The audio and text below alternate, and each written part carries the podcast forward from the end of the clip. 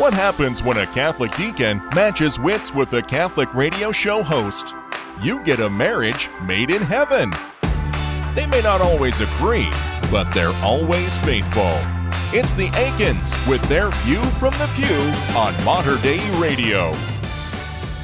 And welcome to this episode of View from the Pew. I am your host, Brenda Aiken, and joining me today is the man, well, who took three days to get over the three day Easter Triduum, the good deacon, Scott Aiken.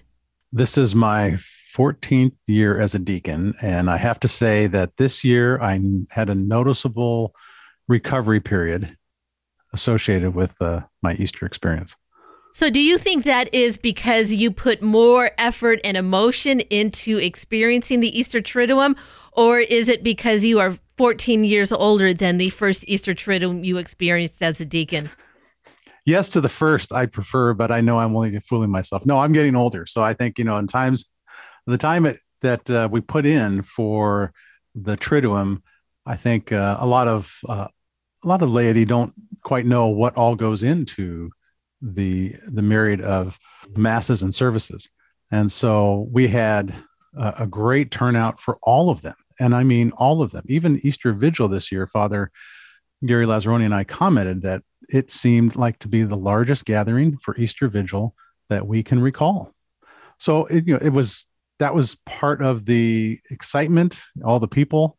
But for me, as I've shared with viewers before, you know, I in everything I do, I seem to be an extrovert, responsible person, but I'm an introvert by nature, and uh, so I needed uh, maybe not three days, but I needed at least a day and a half to recover. And so uh, I was uh, just checking my email for work uh, periodically, and I told them that I'm going to Monday is going to be definitely a down day for me because I'm not going to be too functional otherwise. Know, but I think that eh, eh, you know, for recognizing you know the effort that goes into putting in the Triduum, and I've seen you do those preparations from preparing homilies to practicing the Exsultet, which I know for many people in our community, they look forward to hearing you chant that. It is an absolute beautiful prayer. There is a lot of effort, and it does tend to leave, I think, anyone, whether you're introverted or extroverted, kind of a little depleted, so to speak. I definitely feel that way after having to prepare a big meal for the family, which we were so blessed to have all of our family, uh, you know, children, Nana D, uh, with us for Easter. So it was a beautiful liturgy. And uh, now we are in this Easter season. And now here we are getting ready to celebrate Divine Mercy Sunday, another great opportunity, you know, to just rest and experience God's mercy. We've had really wonderful Divine Mercy Sundays. Of course, you as a deacon serving. But if we think back to Divine Mercy Sunday, happened to be right near our anniversary. Of course, we celebrated our anniversary this year on Good Friday, so we had to postpone that celebration. But the year that our anniversary celebrated 25 years, we had a, a, a gathering of our friends, our parents came up, and the next morning, our son on Divine Mercy Sunday received his Holy Communion. And the graces the, since that time, I mean, we just always remember that. Even though the date itself changes, we just always think of Divine Mercy Sunday. That was First Holy Communion Sunday. And this year, as you just said, notably, our anniversary fell on Good Friday. And I can't recall if and when that happened in the past. And yet, uh, what was striking to, to us as we were talking to one another on Good Friday morning, it was that it's 33 years. And we got married, and it was during it, the wedding finished during the um, Divine Mercy hour at three o'clock, at the time of our Lord's death on Good Friday. So 33 years ago at three o'clock, we were just neophytes in what it means to be married in that sacrament. And uh, it was it was just neat to make those connections and and share with our lord um, the the uniqueness of that. I just i really was impressed by that. Somebody said uh, keep eyes on deacon that he doesn't die. Oh. I said, i'm not, not going to die on good friday like our lord but uh, i certainly uh, am recognizing our lord's death more poignantly after 33 years uh, in marriage to, to be valuing the need for our lord and what he did for us in the uh, Easter sacrifice. in talking about today's show and we're getting ready for Easter, you know, when we're talking about the Lord's ministry, we recognize that God became human, came to earth, experienced everything that we experience. And there were times of joy and there were times of anxiety and fear that, well, we believe that Christ would have felt too as a human. We've got a great opportunity to talk to another great Catholic author today. Gary Zimak will be joining us. He has a new book out called let go of your fear, choosing to trust Jesus in life's stormy times. You know, it brings to mind, and in our discussion, we'll talk a little bit about Christ's passion and about whether or not fear was a part of that and what the response would be and what it should be for all of us. So that's coming up in just a moment. And then after that, we'll continue to share on the topic of fear and just trying to understand the humanity of it but the promise that the Lord gives us through the strength of the Holy Spirit to deal with properly our fears. So stay with us. We got a great show ahead for you on this week's View from the Pew. Seasons don't fear the reaper, nor do the wind, the sun, or the rain. There's a great saying that we should be a thermostat and not a thermometer. A thermometer reads the temperature of the room and responds to it. A thermostat sets the temperature of the room. You're going to walk into lots of rooms today, lots of situations and scenarios in your life. Are you responding to everybody else around you, or are you setting the spiritual temperature? Do you find yourself constantly responding to how your kids are acting? Are you letting that determine the kind of father you are?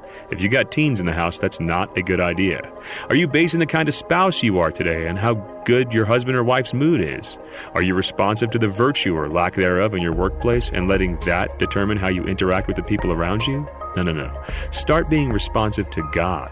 Keep the person He's calling you to be today front and center. If you're true to that, even if you're quiet, whatever room you walk into, a wave of grace will follow you. Send us a message at connect at reallifecatholic.com. This is Chris Stefanick from reallifecatholic.com. Would you like to make your spring cleaning plans a little easier this year? Let Mater Dei Radio give you a hand. If you have a car, truck, van, RV, or boat that you would like to clear out, our vehicle donation program is just the answer. You can donate your vehicle to Mater Dei Radio and get a likely tax deduction in return. It's quick and easy, giving you a real jumpstart to your spring cleaning. Learn more about our vehicle donation program at materdeiradio.com. Family life can be hectic, but God can be found right in the middle of it. So take a moment for this week's View from the Pew. We've all had that feeling in the pit of our stomach. Something doesn't feel right. And maybe you move quickly from anxiety to fear. And then does that fear stop you from relying on God and your faith to pull you through?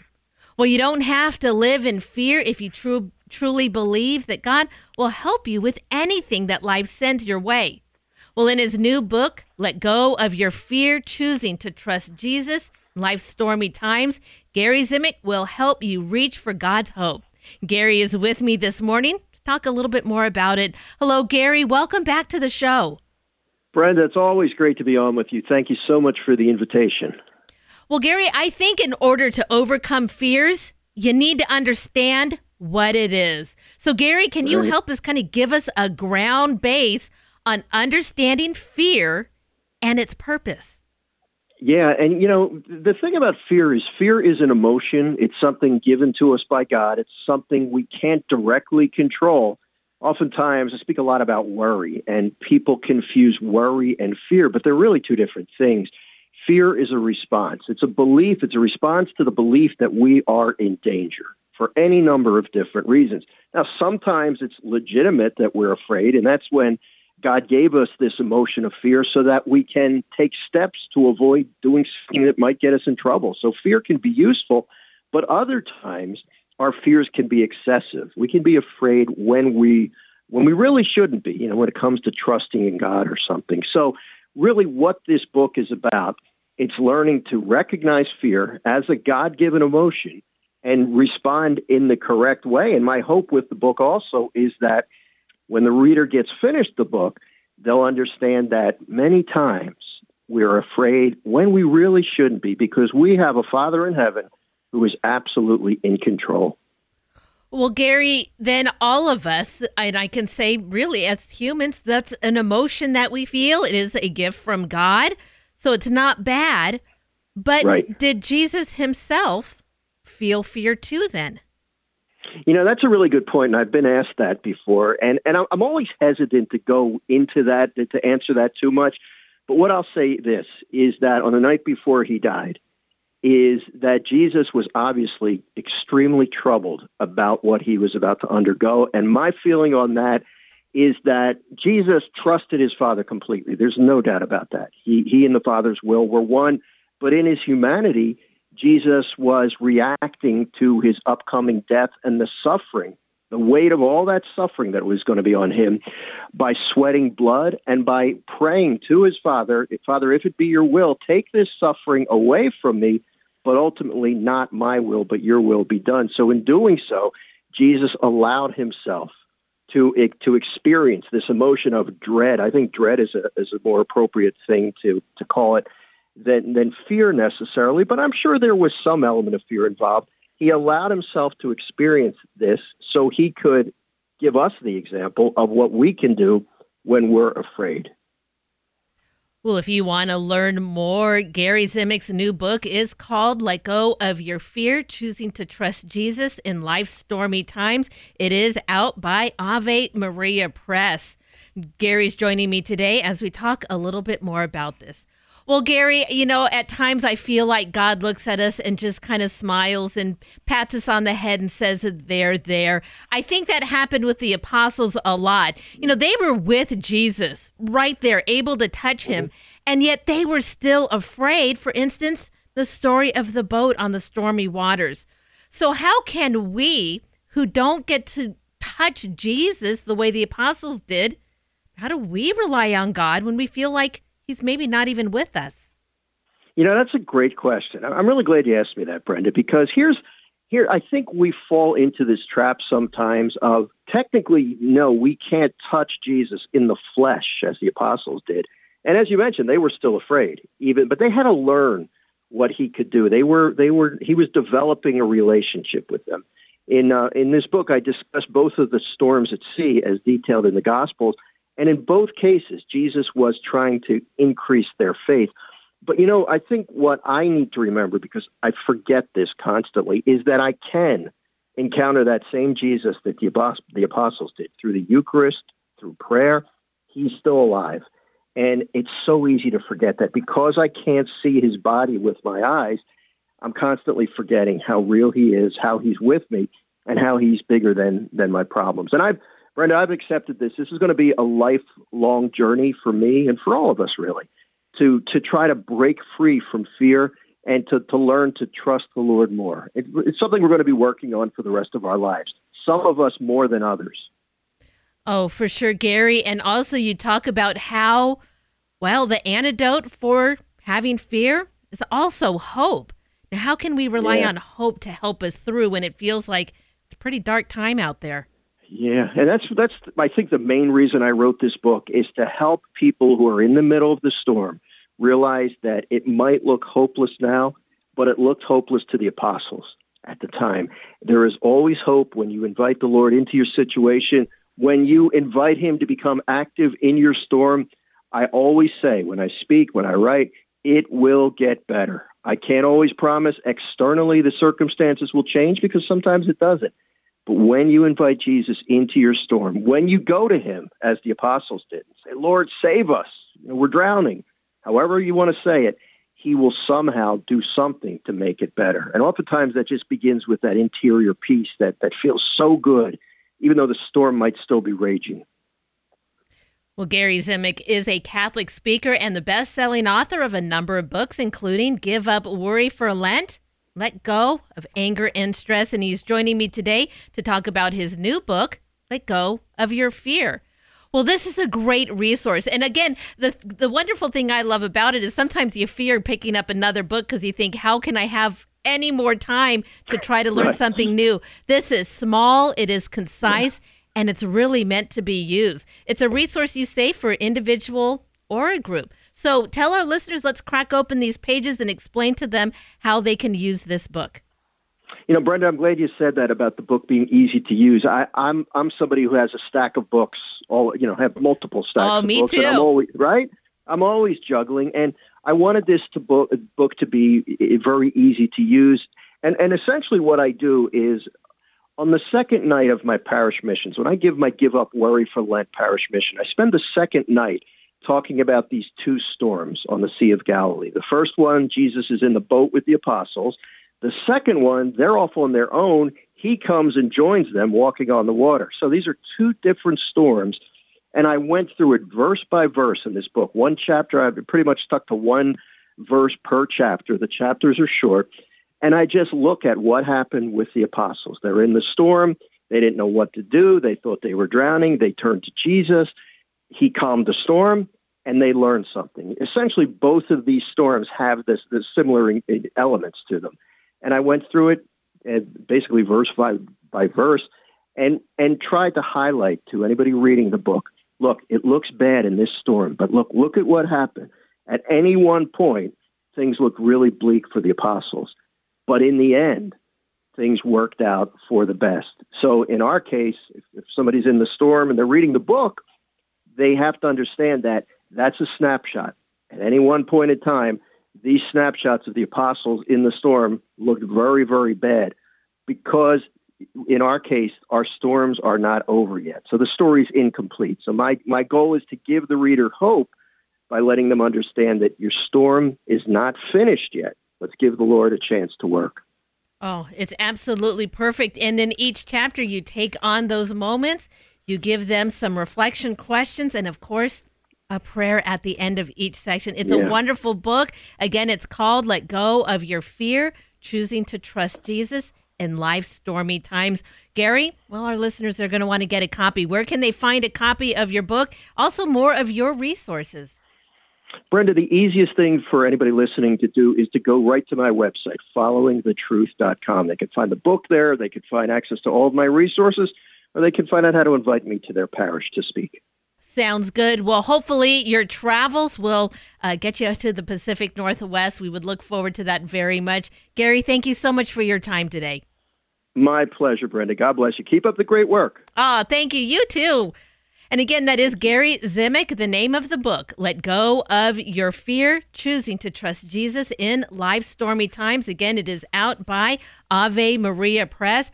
I will be sure to add a link to where you can get right to Gary's page, find his resources, and also get a copy of the book for yourself. You're going to find that link on the podcast of this interview on the Hail Mary Media app or on our webpage, materdeiradio.com. When he told you you were dirty, that you should be ashamed.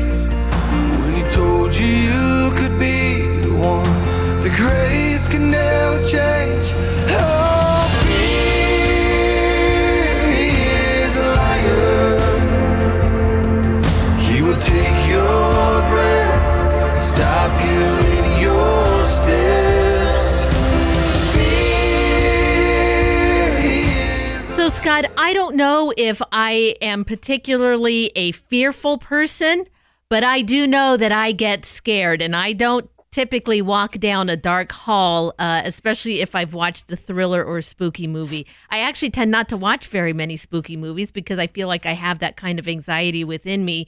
But it's interesting talking with Gary, and we talked about our fear responses. I was glad to know that fear isn't bad because somehow we feel like if it's not joyful or a good thing, then somehow it's bad.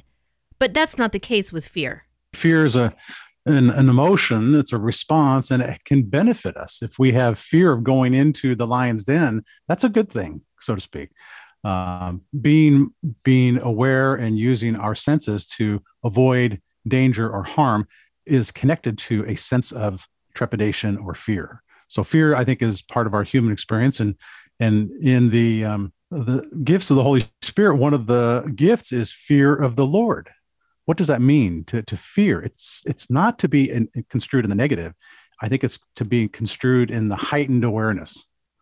The fear of the Lord is to know the Lord and to know what it takes to be with the Lord and what it what we can do that can draw us away from the Lord. So we have a hyper awareness.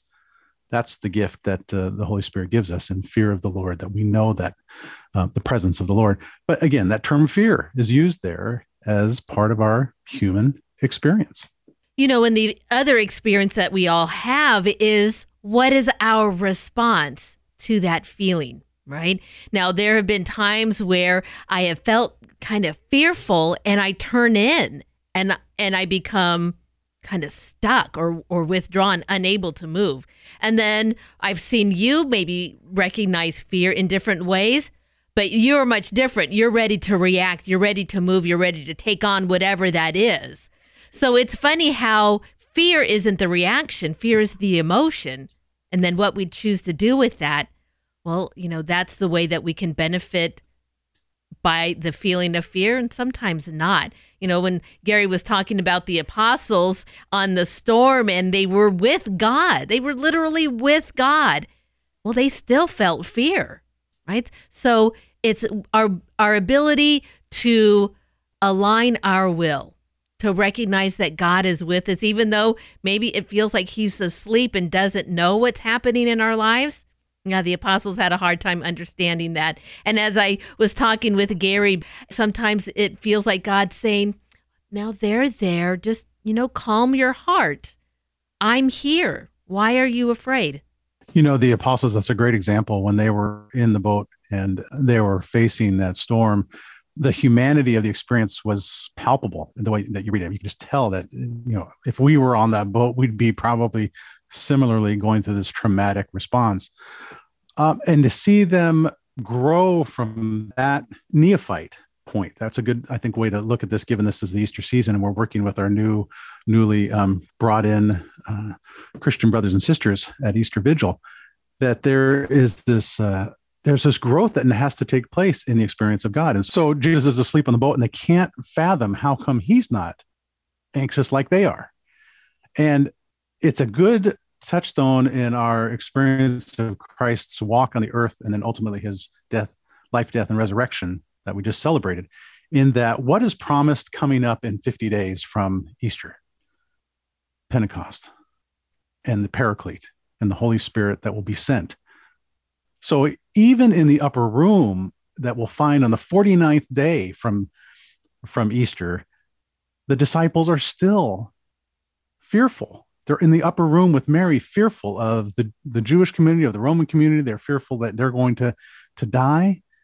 But when the Holy Spirit comes, and that's the beauty and the recognition that we, we lead the neophytes now into the fullness of understanding to the best of our ability, what it means to be confirmed in our faith is that we're given the gifts of the Holy Spirit that help us respond to fear in a new way. Fear is the emotion, it's part of our humanity, but it's how we respond to it. And so, one of the key gifts that we receive in our confirmation is the, the gift of fortitude. Mm-hmm. And fortitude being that courage in, in the middle of pain or adversity, having courage in the middle of that. That's a gift of the Holy Spirit. It's not our natural response. So, to, to cue on that, especially as as Christians and Catholics who have received this sacrament of confirmation, we have that to rely on.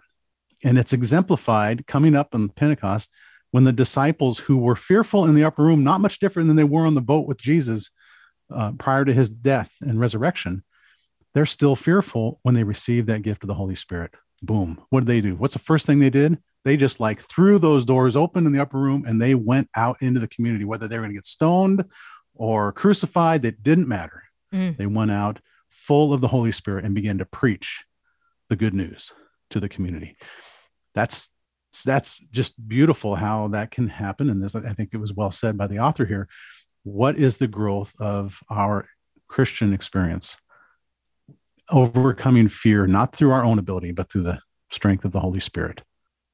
And what is incredible too with this fear, this gift that we are supposed to recognize from God and act in a right way, well, it can also be a tool that the devil tries to get in and really disrupt what our right response to fear should be.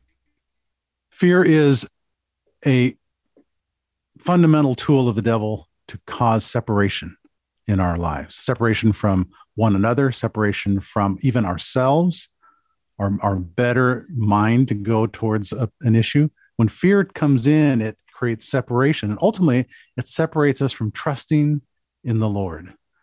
And so it pushes us into an introversion, like you were mentioning earlier. We have a, a, a tendency towards that introversion when fear takes over.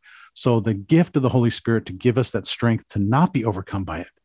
That is why it's so necessary for us to receive the sacraments that our faith gives us to be able to withstand and overcome what that fear might otherwise do to separate us from God. And the devil not survive that. Oh, that's right. And as you just mentioned about confirmation, we know that as we move through these days after Easter, those young men and young women will be presenting themselves to their bishop. Well, to receive that confirmation, it is always uh, just such a satisfying and just overwhelming feeling that I get when you watch these young men. We've watched our own children go through that to, to that they prepare themselves and they are ready to take on those challenges. Are they completely ready?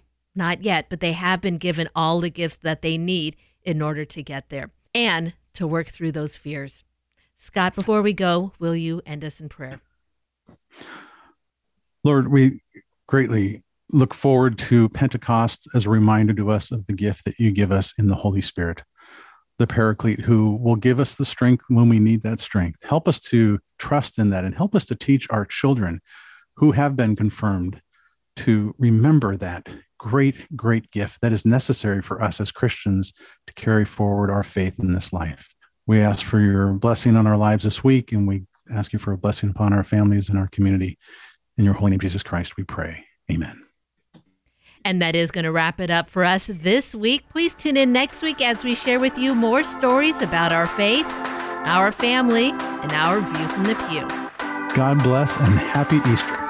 You've been listening to View from the Pew, a weekly look at faith and family life from a Catholic perspective with Deacon Scott and Brenda Aiken. For more information on the Aikens and to listen to an archive of their previous shows, visit them online at materdeiradio.com slash pew. View from the Pew is produced at the studios of Mater Dei Radio in Portland, Oregon.